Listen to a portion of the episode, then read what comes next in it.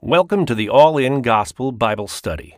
Each week, we move chapter by chapter through the Bible towards a comprehensive understanding of what the Bible teaches. All-In Gospel is recorded live in White Bear Lake, Minnesota, featuring Doctor Seann Dikkers. You can support this broadcast by subscribing or donating at anchor.fm slash allingospel or visit the all in gospel dot com website.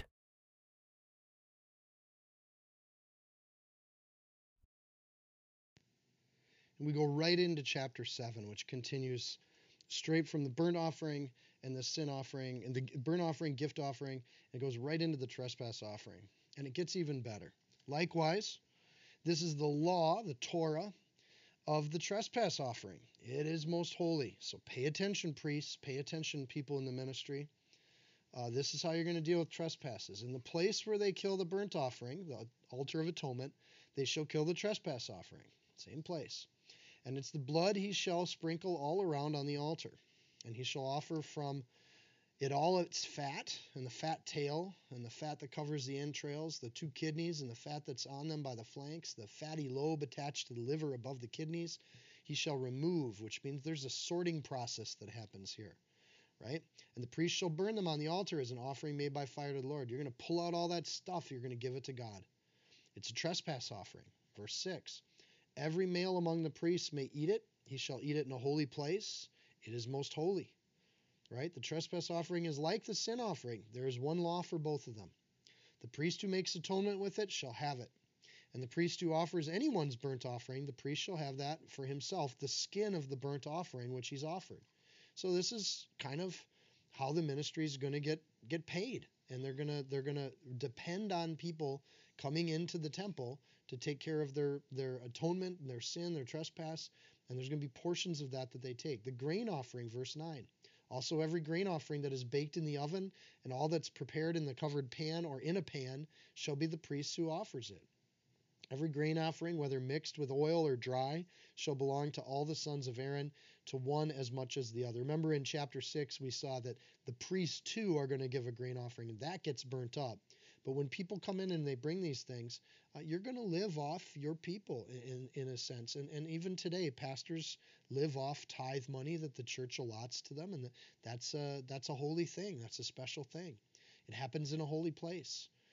The same surgical separation process where you go to the innermost parts of that sacrifice and pull the bad out from the good and separate it out. Uh, that process is happening for priests too. And and all of these are for the priests. Really, priests are human too. They trespass, they sin, they have to deal with things. So um, they're going to do that. They're going to splash and sprinkle it all around. Again, that word in the Hebrew is to splash. Uh, when you take this offering, there's a lot of blood involved here. You're going to put it all around that altar in God's place. You're going to give that, that life force is going to be given to God, right? Uh, the fat provides fuel. So when you put that on the altar, I don't know if you've barbecued and put a lot a big fatty steak on the barbecue. Boy, when that stuff drips down into the fire, it flames up, makes a big uh, a big scene. So the sin, the trespass that gets pulled out of these animals, when they put it on the altar, it's going to fuel that fire. It's going to flare up God's wrath when he sees the sin. It's going to happen in a holy place, right? Trespasses, sin, they're going to happen. They're going to get dealt with. Um, and they're only going to get dealt with here in the tabernacle, in the temple, in the church. The priest who makes, uh, the priest who does the work gets to the benefit from it. So there's Aaron's sons are going to serve as musicians. They're going to serve all over the temple. Uh, there's going to be women that pray outside the tabernacle door and all of those. But in this case, um, this is a benefit for those who are doing work at the altar, which is the butcher's work. And, and it's going to be hard, physically exhausting. Uh, they take shifts in doing it because they're doing it day and night. Uh, so when you take that shift, there's a little benefit for you and your family, and that you're going to get that leather, uh, and you're going to and the leathers are valuable. They're good for tent making, cloth making. Uh, they serve as uh, water flat, water pouches, uh, baskets, and and pouches, and so they are they're a commodity in the ancient world and, and of high value. So you're doing that work, you get that shift at the temple. You're going to benefit from that as a priest. Here's the question. If in the new covenant We give ourselves to God as a living sacrifice. We give our lives to God. We give everything to God. The question of who owns our flesh, who owns our skin, who owns the, the good parts of us that are left after the trespass and the fat and that's been surgically removed out of our life, who owns us? And the law here, again, is the priest who does the work of the sacrifice, takes away the fat and the sin, gets to keep or owns the property of that sacrifice afterwards. So if we're the living sacrifice, who's the priest that did that work? Who took away our sin? Who does this for all of mankind? And to what degree, under this law, that person, that being, that Jesus that took away our sin owns us. By law, we're his property. So when Paul says, I am a bondservant of Jesus Christ, you can see how relevant that is. He's meaning literally under the law, I've been saved from my trespasses and my sin by Jesus. He owns me. I'm his bondservant. I'm his living sacrifice. So we loop back to the grain offering. Who owns the, the, the, when people give a portion of their life to God, who's the priest that takes and owns that? And when we tithe to the Lord, the Lord owns us, right? He gets to be, that's an eternal law. It's a holy thing that happens. The grain is not the life of the blood of the meat offering, but it's the fruit of our labors. And it represents our work. Who owns our work when we become a child of God? Those things get shared amongst the whole priesthood. The whole congregation benefits from our work, our grain offering, but God benefits from our trespass offering. He gets that part of us, not our work, but our heart, the more important part, right? So where grain offerings are shared amongst the priesthood, these are owned by the particular priest that did the work. Biblically, priests are those who serve, and they're fed by the hand of their people. Pastors are no different. They are, they work, and they serve, and they are fed by the hand of their people. But God is their sacrifice. And again, Jesus serves as doing the priesthood work on this. He is our priest in the order of Melchizedek. He's the one that owns us. Then we get to the peace offering. Notice that peace, instead of being third in order, as it is in chapter three, here it's the fifth one in the order. Um, that's an interesting thought, because peace is kind of Thanksgiving. It's Thanksgiving dinner. It's this grand feast, uh, and it happens for the priesthood, and, w- and if the, the audience is the priesthood, it happens last, right? First you do the work. First there's a burnt offering. There's atonement work that you got to bring people into the kingdom, atonement. There's a gift offering. People have to grow in their faith and learn how to give back to God in that gift offering. There's the sin and the trespass offering. You got to help people work with their sin. But boy, when that happens, what a blessing. Working in the ministry, you work people through those first four. Now you've got more people that can fellowship with a living God with you. And the benefit of being a pastor is years and years and years of work, seeing and having brothers and sisters in Christ that you can go through life with. That painstaking work of helping people deal with their sin and trespass, you've got this blessing. That's why it's so hard in a healthy church when people have to move or leave, is because you lose a brother or sister, you lose a family member. And for the priesthood, that just is a heartbreaker, because you've poured so much into these people's lives, right? And you want to see that happen. So in general, God is merciful and just to forgive. Now the priests can have peace, and a peace offering happens. Romans five, uh, verses one, therefore, having been justified by faith, we have peace with God through our Lord Jesus Christ, through whom also we have access by faith into grace, which we stand and rejoice in the hope and glory of God. After the work has been done, we have peace with God. That's the benefit. And for the priesthood, peace offering comes last, right? The other thing is, I think, and I, just a side point, and this is me, I don't, I don't see that there's biblical backup for what I'm about to say, but I like the idea, just as a thought, if you're serving in the priesthood and you've committed your whole life to that work, and you've still got sin and trespass in your life, you don't get peace with God. So you might as well be a non-believer, because you can sin and not be tortured with guilt, right? How many people do you know that are in sin and they're not serving the Lord? They don't sit and have guilt about what they're doing. They don't feel this deep remorse about most of the things they do. But boy, when you've said, I'm going to serve you, Lord, you feel guilt about the most ridiculous things. and you think, oh my goodness. I was just, a lot of times I'll just watch a T V show before I go to sleep because it takes my mind off of anything that might keep me awake. It helps me to just go to sleep. And I'm laying there one night and I think to myself, there's nothing on this T V show that's adding anything to my life, and it doesn't make me more happy. I'm using it as a crutch, as a tool to kind of habitually get myself to sleep, but I just felt so convicted. Not because it was a sin in the order of breaking the Ten Commandments, but because the Lord was convicting me. And just saying, look, Seann, this is one more area of life that's not mine. You want to give it up? And then you feel this guilt, and you don't have peace with God until you deal with that thing that God's trying to coach and change and work with you on. So if he owns your hide, then sometimes he's going to make you restless, and the peace will not be given to those that are in the kingdom until they find their way to get that peace with God, to just be thankful for what God's given, to clear those things out of your life that aren't there, right? So God works with his people. He disciplines his children. He will make it so you can't find peace until you continue to grow and take that next step. And what a blessing. Praise God that he does, because everything he does, he does is good and righteous and just. And he doesn't have plans for us that are bad. His plans for us are good, right? Um, verse twelve.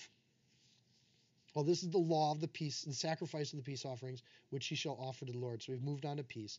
If he offers it for th- a thanksgiving, then he shall offer with the thanksgiving the sacrifice of thanksgiving, unleavened cakes mixed with oil, unleavened wafers anointed with oil, or cakes of blended flour mixed with oil. So there might be a little leaven mixed in there.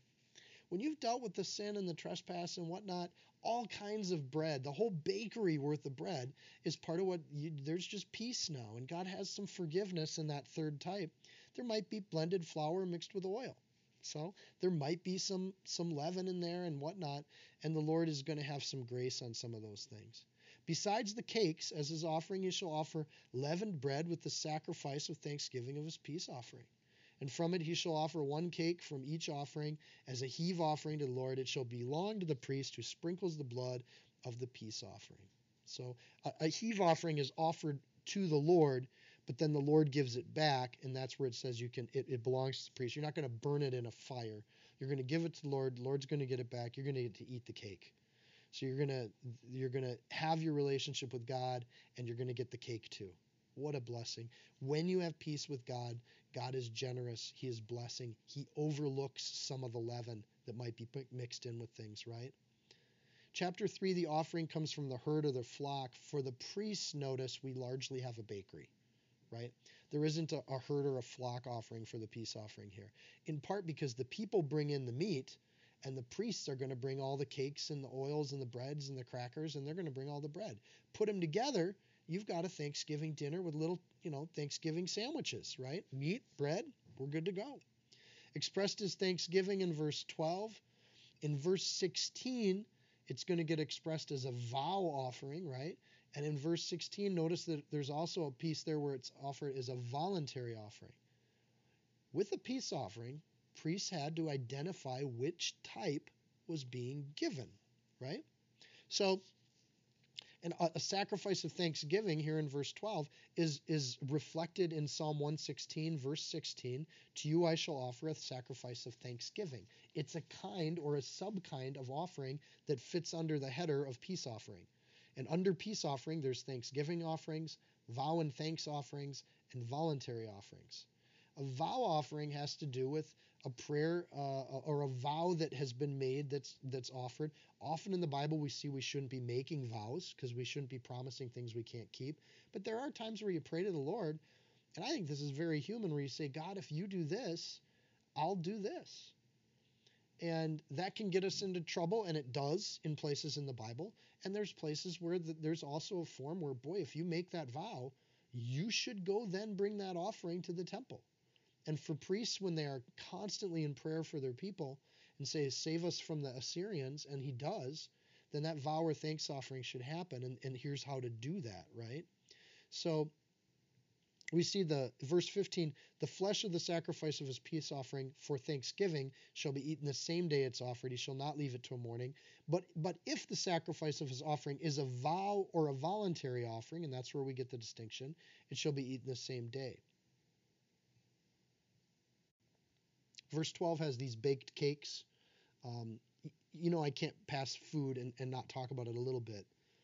I wonder if the priests of, of rabbinical uh, priesthood, if the the the quality of baking got better year after year after year. Because I imagine little old ladies that have this wonderful family recipe would come into the priests and give it to them so they could bake even better bread, right? This leavened bread that shows up is something that people get, get confounded by. I don't have a huge problem with it, right? Because what we're getting ready for here is a big feast. And have you ever had leavened uh, rolls at your Thanksgiving dinner? Yeah. And as Christians, we don't have huge issues with that. The substitution sacrifice, the atonement sacrifice, it's already done. The sin and trespasses have already been dealt with, right? So what's left here when we have this meal is a good meal. And the peace offering is about that Thanksgiving meal that priests share with God and priests share with the congregation, and the congregation shares with the priests and the, and the, and the Lord, and everyone's eating together in a feast that's just amazing, right? So this leavened bread uh, that's being used, um, not by the holy altar. God makes use of these imperfect breads, and they've been atoned for. Uh, this gets used on the day of Pentecost. One of each goes to the priest. And in verse fourteen, there's a special mention of a heave offering here. Uh, and you see these ties that happen that'll come up. And when we get to Pentecost, we'll, t- we'll come back to these offerings and point that out. But go read ahead right now and see if you can start to make the connections. But these ideas that these, these, these offerings are done, that there's something sealed at Pentecost, is a powerful part of that chapter, right? So go and read that and check that out. Ties of uh, this bloodless grain offering are tied in here too. Uh, it's a substitutionary atonement sacrifice. It all goes together, right? And there's nothing about this in chapter three. It's from the priesthood perspective that you see all these things connecting. It's not just the blood offering. It's also a grain offering that gets connected here. It allows for celebration after forgiveness. There's this emphasis on the substitutionary aspect. God's greater requirements here are for the priests. They have a role to play in this Thanksgiving feast. And now that everything's God's, chapter three, then this is what you as priests are going to do to set the table for the people, right? God sets the table, not the people by themselves and not the priests by themselves. When you bring them together in communion, then the flesh belongs to God, and he's going to give that back to the people, and the cakes belong to God. There's this heave offering. They come back to the people. God overlooks some of the leaven because at this point it's about peace with God and celebration. An atonement's been made, sin and trespass is taken care of, we all have peace with God. And we have this through faith that God has grace, Romans five, right? We have peace with God because we believe what he says. We believe the rules that he has set up here for this feast to happen, that if all these rules that he's giving to Moses are true, then we can have peace with God. So you can't have this feast unless you believe that God is speaking to Moses. Later on, you don't get this peace with God unless you believe that Jesus is what he said he was. He said he was God. So unless that's true, there's no peace with God because you're defying what God has said, and the same is true here. If you don't do these offerings the way God has said to, then you have not trusted in God's word. And as it is today, if you do not believe that Jesus is the Messiah, you do not believe God's word is true. You don't believe it's God's word. So how do you have peace with God?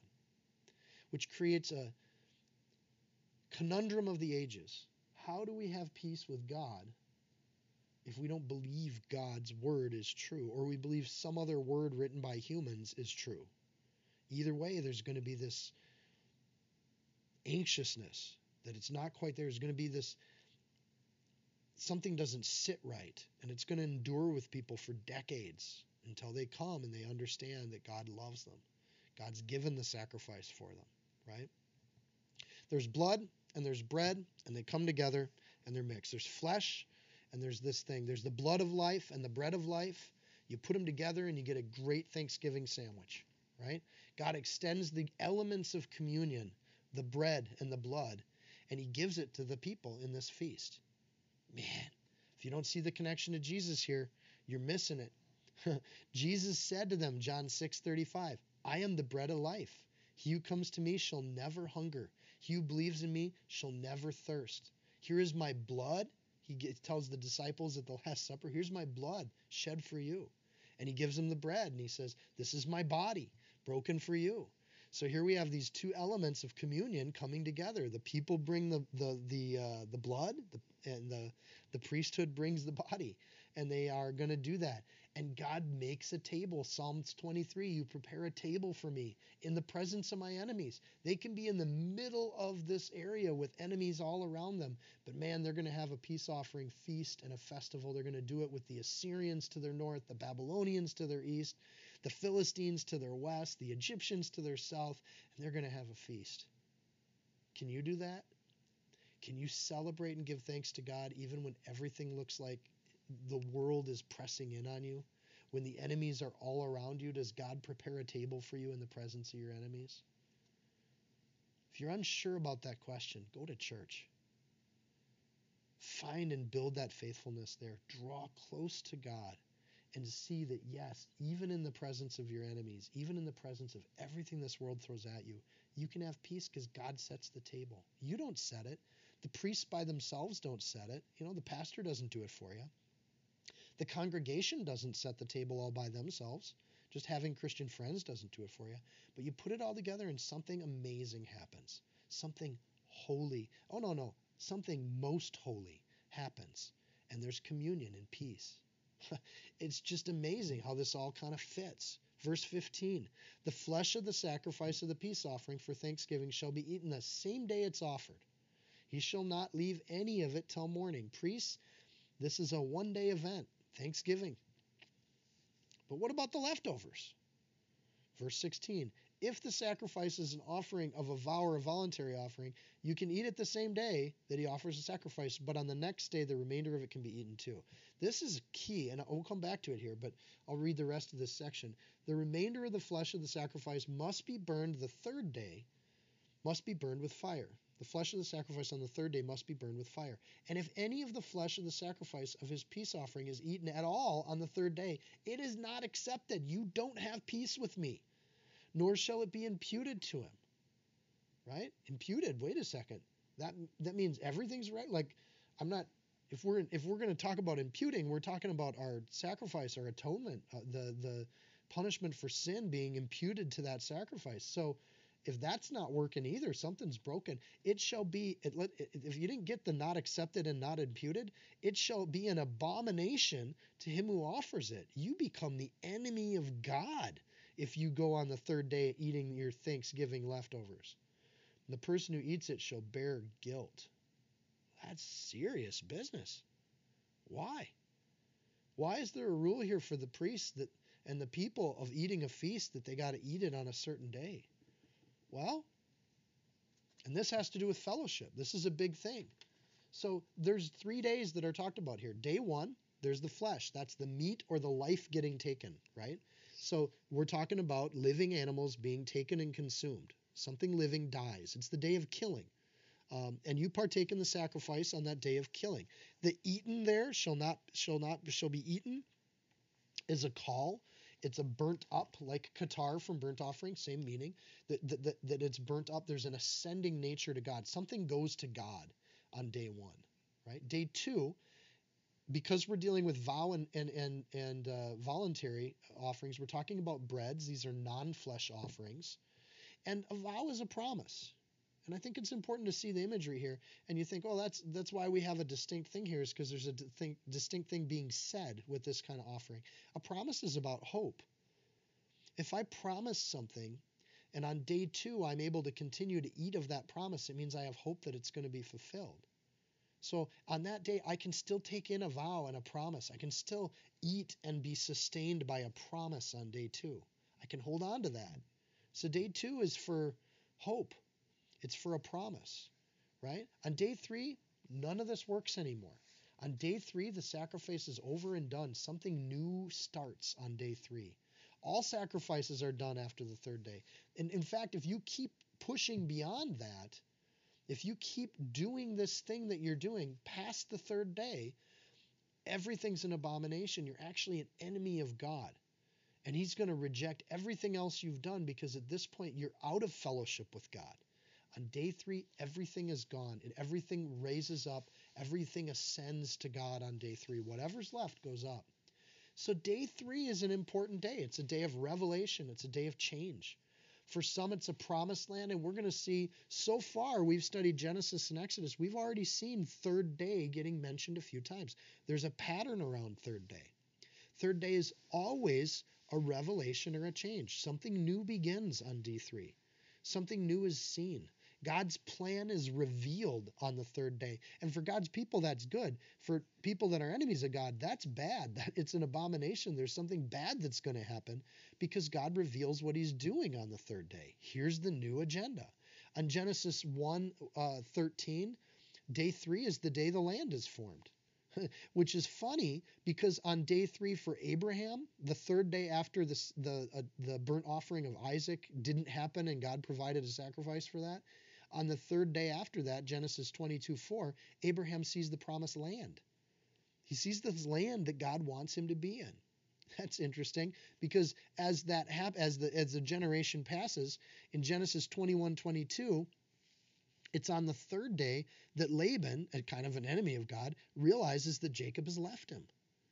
That the person, the, the child of God is gone. He, that Laban's not going to be blessed by God anymore because that era is over.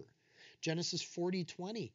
It's on Pharaoh's birthday that uh, we see a couple days pass, and it's on the third day after the birthday that Pharaoh sees Joseph's plan of salvation for Egypt. Genesis forty-two eighteen. On the third day, Joseph says, here's how we're going to save Egypt. God's plan is revealed. Look at this, Exodus nineteen eleven. I like this one. The Lord promises he's going to come down from Sinai. And on the third day, he comes down from Sinai. And on the second day, on the first and second day, the people of Israel are supposed to prepare. Nine, uh, uh, chapter nineteen, verse fifteen. They're supposed to prepare for God to come back on the third day. We haven't got here yet, but coming soon, there's even more references to the third day. It's this repeated use of the third day in cleansing rituals, along with a seventh day of purity. But on the third day, there's this cleansing that happens in a lot of our rituals that we're going to see here. In Joshua nine seventeen, Israel sees the cities of the Holy Land on the third day. So they, they're coming back uh, on a wandering in the wilderness, and it's on the third day that they see the cities that will be theirs. First Samuel twenty, verse five, David hides himself from uh, from Saul, and it's on the third day that he reveals himself. In Second Samuel one two, uh, Solomon has the two moms that come in arguing about the child. You know the story. They both claim the child is theirs, right? And they they uh, argue about it, and they fight about it, uh, and it's on the third day that they fight about who gets to own the child, right? And Solomon reveals to them the truth, that here's what's going to happen, right? And that's good for one of the mothers, and it's a blessing for the other mother because they get their child back. Second Kings twenty, verse five. Um, they're going into the house of the Lord, and Hezekiah sees that they have not been following the law as he discovers the law on the third day. It's on the third day that Esther puts on, in Esther five one, she puts on her royal robes and she goes into the king to save the Israelites, to reveal to the king what's going on, right? Hosea six two, on day one, the Messiah is going to get stricken. On day two, we're going to be revived with hope in, in what's coming on. And on day three, and I'm just going to read right from Hosea six two here, on the third day, he will raise us up that we might live in his sight. The plan's going to be revealed from the Messiah on the third day, Hosea six two. How amazing. Day one is for killing, day two is for hope, and it's all finished on the third day. Literally, that's the Messiah's plan. And we know it in Hosea hundreds of years before Jesus is even born. There's twelve references to the third day in Matthew, Mark, and Luke. This is a big deal. The third day is an important day to these Hebrew writers, right? Because they know every reference I've just cited to you. They grew up studying these things. They know three, third day is a revelation, and when Jesus resurrects on the third day, boy, they want to brag about it. This is the new plan. This is the new Holy Land. This is God's plan revealed. This is the Messiah proving himself as an eternal sacrifice for our sins.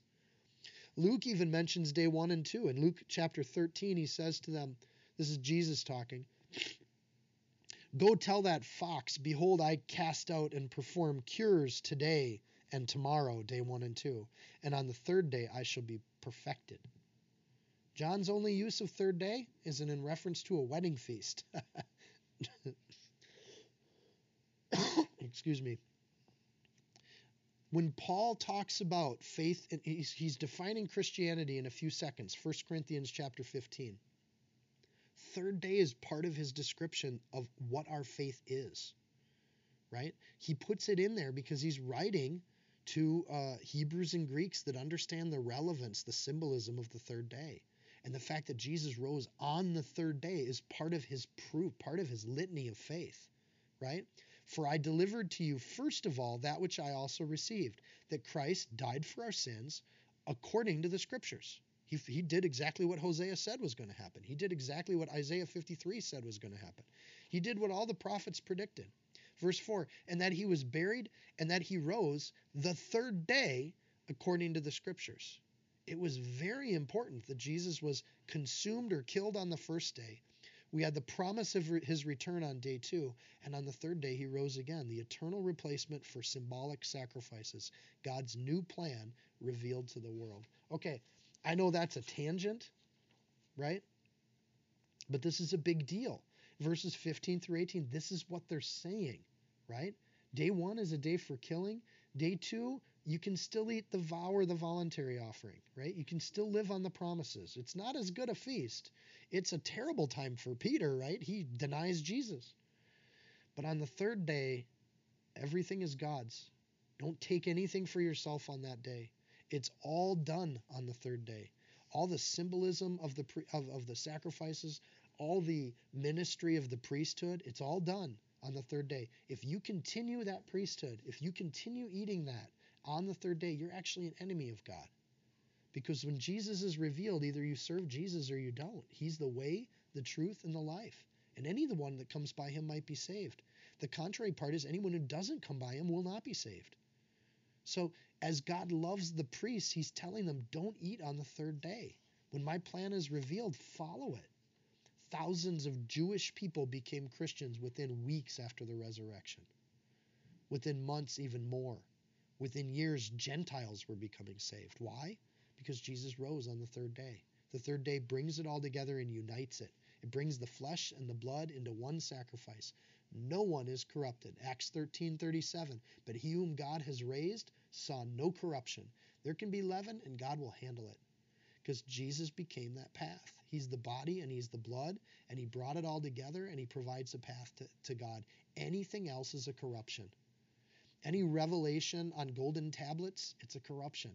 Sorry, right? It's done with Jesus. The plan is revealed in Jesus on the third day. Any new revelation that is given in some private room and written down in a new book seven hundred years later that creates an army of people trying to bring peace to the world in the name of a God that's not Yahweh, that's corruption. That's humans trying to perfect or add to what God's done. That's dangerous, and that's going to, in the next chapter, that's going to get revealed. Don't do that. Don't add to this plan that God has. Don't take away from it, but don't keep going after it's done. Right? Verse nineteen. This is interesting. The flesh that touches any unclean thing shall not be eaten. It shall be burned with fire. And as for the clean flesh, all who are clean can eat it. But the person who eats the flesh of the sacrifice of the peace offering that belongs to the Lord, while he is unclean, that person shall be cut off from his people. This is an important point.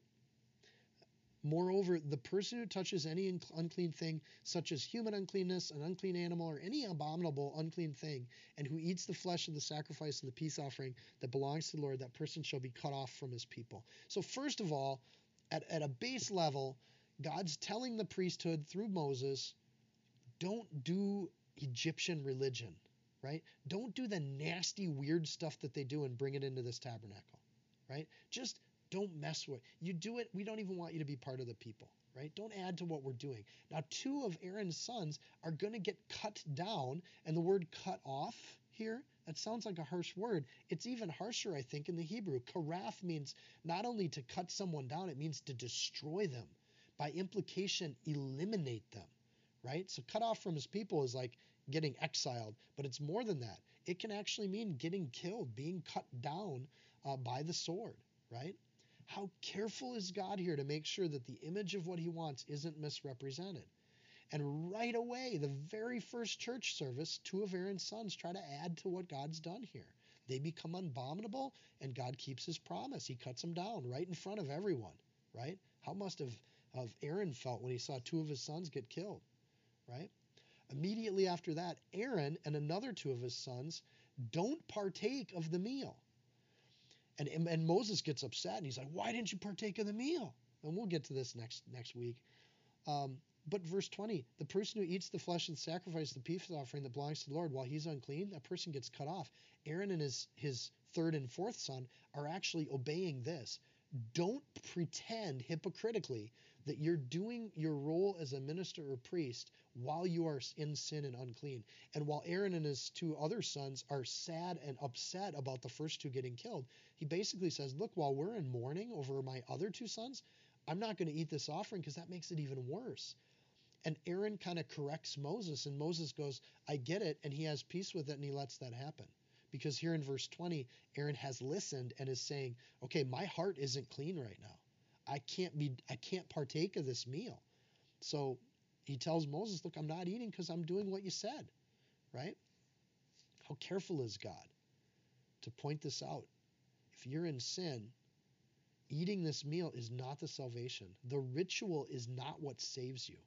The heart is what God cares about. And God can see if you're unclean or not, right?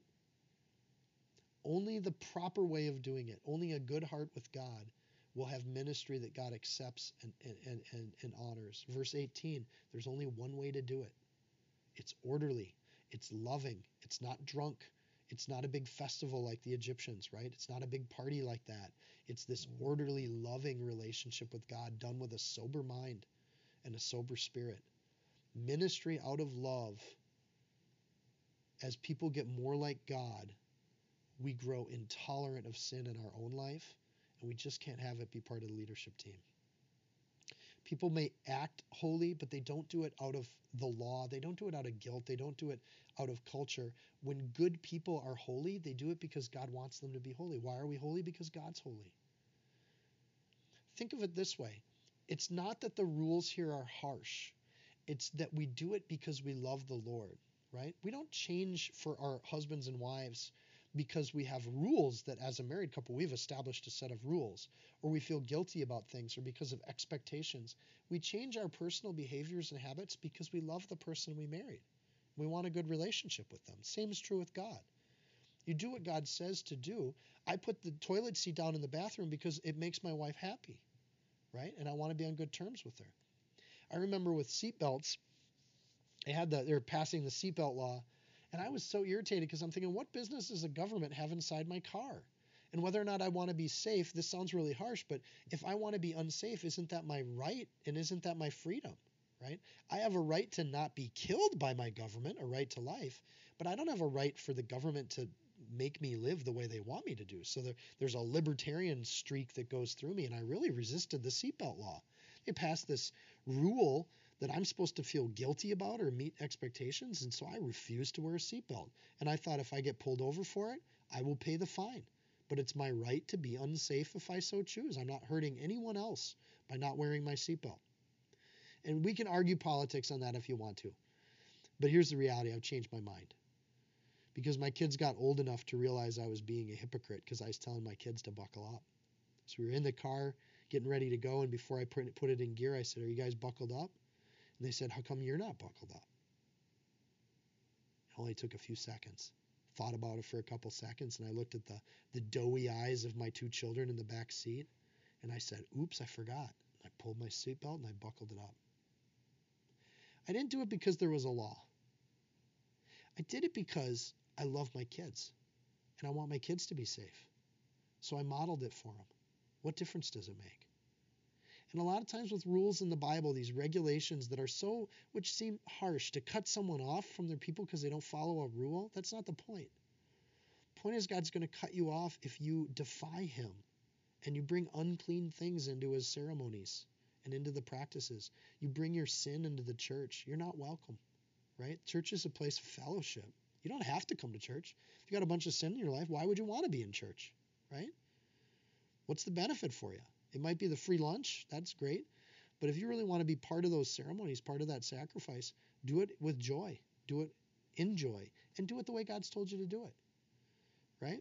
If I want to be loving my children, sometimes I need to model for them the behaviors that I want them to have. And I've worn my seatbelt ever since. Even now that they're adults, I didn't go back to defying the rule. I just thought, what pride, what arrogance to think that. You know? But I don't do it because the government said to do it. I do it because it's the right thing to do. When we love people, that brings boundaries to the relationship. If I love you, then I'm going to speak truth to you. I'm not going to deceive you. If I love you, I'm going to commit parts of my life to you. I'm going to sacrifice those things to you. If I love someone, I'm going to be talking to them. I'm going to be in real. I don't go years and months without talking to them. If I love the Lord, all the same things are true. If I love the Lord, that brings boundaries. I'm not going to betray my God. I'm not going to worship false idols. I'm not going to live outside of his law because it's not going to help my relationship with God. I'm going to do the right things, not out of because they're rules. I'm going to do it because I love my King. And God meets us there. It might not be perfect. There might still be some leaven in some of the bread. There might be some things that are they're goofed up here. But boy, when we come to the Lord and we've atoned for our sins and we've been made clean with a sin and trespass offering, there is peace waiting for us. There is a proper sacrifice of joy, a living sacrifice of our lives. And God has done the atonement sacrifice through Jesus eternally. God meets us, and at that point, hallelujah, what an amazing, beautiful thing. And here's the point of these last couple of verses. Don't corrupt that. Don't mess with that process. What a horrible thing to do. So to represent that love, these are instructions for the priests. As a pastor or a leader in the church, sometimes we have to help people deal with their sin. That's hard work. But God's got a special promise for those folks. Don't mix that with anything unclean in the process, and you've got this wonderful promise. First John one, verse five, this is the message which we've heard from him and declare to you. So this is this is ministers of the gospel. They're declaring the gospel to people, that God is light and in him there is no darkness. So if we say we have fellowship or peace with God and we walk in darkness, we are liars and we don't practice the truth. Why would you do things of darkness when we're pretending to be ministers of God? We call ourselves believers and Christians and followers of Jesus, but we're still sinning. We still watch sin on T V. We still partake in sin in our music. We still pay money into industries that promote sin. Why would we do that? We're lying to ourselves. We don't practice truth. We're not set apart, sanctified, and holy when we do that. If this is convicting, good, right? It should be, because the Bible makes no makes no part or parcel for sin to be mixed with the work of the ministry, right? Should be cut off when this happens. You you can be in your faith spiritually. You mix this stuff, you'll be killed. God will cast you out, spit you out. There's nothing worse than lukewarm. Be cold or hot. Be a sinner or be a saint. Pick. Make a choice. Don't try to do both, because you'll get the worst of both worlds. You'll get all the guilt for the sin and none of the joy of the fellowship with God. Don't do it. John, First John chapter one continues, verse seven. But if we walk in the light, as he is in the light, we have fellowship with one another, with fellowship with God, fellowship with the other saints, and the blood of Jesus Christ, his son, cleanses us from all sin. We're covered. Even that little bit of leaven that was part of the feast, God's got it. God knows. He's smart. He knows how to judge. It's not a legalistic thing where you have to have all sin out of your life, right? God cleanses us from that sin because the point is walking in the light as much as our human frames can do it. So then the chapter goes back to addressing the whole nation. Verse twenty-two, the Lord spoke to Moses, new section, saying, speak to the children of Israel. So we're not talking to priests anymore. We're talking to the whole nation of Israel. And say, you shall not eat any fat of ox or sheep or goat, and the fat of an animal that dies naturally, and the fat of what is torn by wild beasts may be used in any other way. You can still make leather out of it, but don't eat it. Okay, don't eat roadkill. I just think this is great.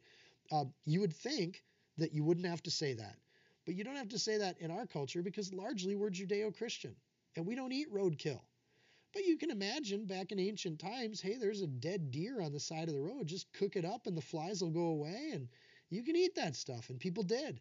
And diseases ran rampant in the ancient world. Archaeologists have seen how horrible tapeworm and some of these dysentery problems because they were eating this stuff.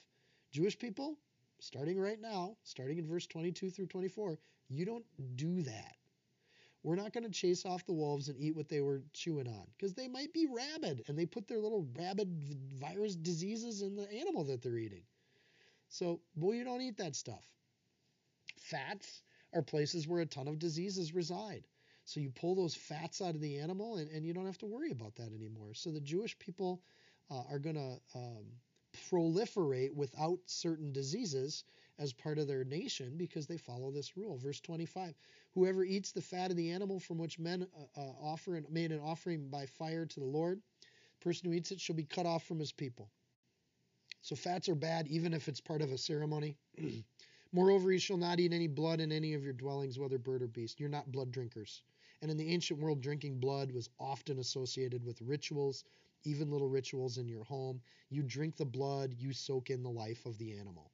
Even today, we have pagan uh, religions that are getting more invested in this kind of thing. The fascination with vampirism in our in our fantasy uh, uh, entertainment industry right now is all about drinking blood. And it's nasty, and it's gross, and it's not part of holiness, right? And that's probably why it makes it so risque to put it in entertainment. Verse twenty-five, whoever eats any blood, that person shall be cut off from his people. You are exiled. You don't get to do that stuff. Chapter three ends with the fat belonging to the Lord. It's repeated in chapter seventeen. There's a prohibition on that. You're going to burn fat and get rid of it. This will set Israel apart through all of history. It's set apart even today. Uh, there are very uh, um, there are hundreds of religions in the world, uh, and this uh, separates Judaism and Christianity and and some other religions from uh, the vast majority of kind of where this blood drinking is part of what the ceremonial work is. It's also a major health benefit, and I've talked about that. It's going to increase their lifespans, decrease their mortality. It's all good. Verse twenty, twenty-eight. Then the Lord spoke to Moses, saying, "Speak to the children of Israel, saying, he who offers the sacrifice of his peace offering to the Lord shall bring his offering to the Lord from the sacrifice of his peace offering. His own hands shall bring the offerings made by fire to the Lord. The fat with the breast he shall bring, that the breast may be waved as a wave offering before the Lord." Here's the deal. People of Israel, people of the King, people of Jesus, we don't do the weird stuff, verses twenty through twenty-seven. None of that makes God happy. We don't need to do any of that. None of it makes it more powerful. It's just human uh, nastiness trying to add something to religious practice. But here we go in verse twenty-eight through thirty. You want to come, give sacrifice to the Lord. You want to do things for the Lord. You don't get to pay someone to do it for you. You don't get to send someone to do it for you. If you want to connect to the Lord, you got to do it yourself. There's no substitute. Teenagers, read these verses carefully. You, if you want to make an offering and your parents come to church and they give a peace offering and they have peace with the Lord, that doesn't mean you have peace with the Lord, right? A lot of parents don't want to hear this, but boy, when you come of age, right, you, you start getting old enough to even understand what I'm saying up here on this, uh, it, it, when I talk right now and, and I teach the word, you're of age, you understand this stuff, you understand what I'm saying, you're of age. Your faith has to be yours, not your parents, right? And I'm not telling all kids to not go to church with their parents. You live in somebody's roof. I, I believe you do, you go to church with them. But your relationship with God is not your parents. It has to be your own hands, verse thirty, that make these offerings. Sacrifice of praise, the fruit of your lips. You have to do that on your own, right? The grace that you give and the works that you do have to be yours, not your parents'. If you want that joy and that eternal that, that eternal peace, you can't rely on other people to do it. Offering the offerings are symbolic, right? But they're important. And a wave offering is kind of this back and forth that happens. You give it to God, you hold it out in front of you, and then you, you bring it back. Verse thirty-one, and the priest shall burn the fat on the altar, but the breast shall be Aaron's and his sons. Also the right thigh you shall give to the priest as a heave offering from your sacrifice of your peace offerings, right? So there's a symbolic vertical motion uh, with a heave offering. You hold it up above your head and give it to God, and then you bring it back down, and it's for your use. God gives it back to you, right? So a wave offering is a horizontal offering, and a heave offering is a vertical offering, right? Going one direction, then the other. He among his sons, verse thirty-three, of Aaron who offers the blood of the peace offering, offering the fat, shall have the right thigh for his part. And for the breast of the wave offering and the thigh of the heave offering, I have taken from the children of Israel, from the sacrifices of their peace offerings, and I have given them to Aaron the priest and to his sons from the children of Israel by a statute forever. So you tell the people that the priests are going to make their living off of these sacrifices, right? So the priests know that, the people know that, everybody's on the same page, right? I think it's interesting in verse thirty-four that the wave offering and the heave offering are mentioned in the same sentence. So you have a horizontal and a vertical for the priests, and that's going to be the sacrifices, their peace offerings that he's given to the priesthood. What he's going to give to the people and the priests, you know, symbolically, I don't know how much you want to read into it, but a wave offering and a heave offering, put them together and you have a cross, right? There's a horizontal relationship and a vertical relationship. The priests are going to wholly and literally be dependent on that rule for, for for everything they do. It's this word from God that's going to provide for them. In other words, they literally rely on the word of God to provide for their needs. First Corinthians nine thirteen happens in the New Testament too. Do you not know that those who minister the holy things eat the things of the temple? Don't you don't know that our priests live off of what we offer? And those who serve at the altar partake of the offerings at the altar? Okay, and in First Corinthians nine, of course, that's a rhetorical question. Of course you know that, because he's writing to, to people who would know that. Even so, the Lord's commanded that those who preach the gospel should live from the gospel. We will not live by bread alone, but by the word of God, right? That's the, that's how it works. So that's how it's going to work for the priests as a, a, sim, a symbol for the Jewish people that's going to bake into their culture for a couple hundred years. It all starts right in that verse, right? Verse thirty-five, this is the consecrated portion for Aaron and his sons from the offerings made by fire to the Lord on the day when Moses presented them to minister to the Lord as priests. The Lord commanded this be given to them by the children of Israel, and on the day that he anointed them by a statute forever throughout their generations. This is the conclusion of the section. Uh, man, it's at this point, it's just all of the offerings. There's a party. There's fellowship. Do it the way I'm asking you to do it, and you are going to be blessed amazingly. How do you get close to God? Burnt offering, gift offering, peace offering, sin offering, trespass offering. Get right with God. Do what he says. Do it the way he says to do it. And God's going to beautifully anoint you. Verse thirty-seven, this is the law of the burnt offering, the grain offering, the sin offering, the trespassing, the consecrations, and the sacrifice of the peace offering. The consecrations are going to be how what comes up in the next chapter, how the priests kind of get anointed or consecrated for the ministry. Verse thirty-eight, which is the Lord commanded Moses on Mount Sinai on the day when he commanded the children of Israel to offer their offerings to the Lord in the wilderness of Sinai. You want a new religion? You want to not be Egyptians anymore? This is the religion I want, says the Lord. I want a religion where you're not a bunch of drunk people running around a golden calf, fornicating and making more problems for your lives. I want worship that's orderly. I want worship where the attention doesn't go to the priests, it goes to the, the, the Lord, right? I want your worship to be beautiful and whole and without sin and without nastiness and weirdness that these other human religions have created. That's the offerings that God wants. He doesn't need the offerings, right? He owns the cattle on a thousand hills. He doesn't need any of this.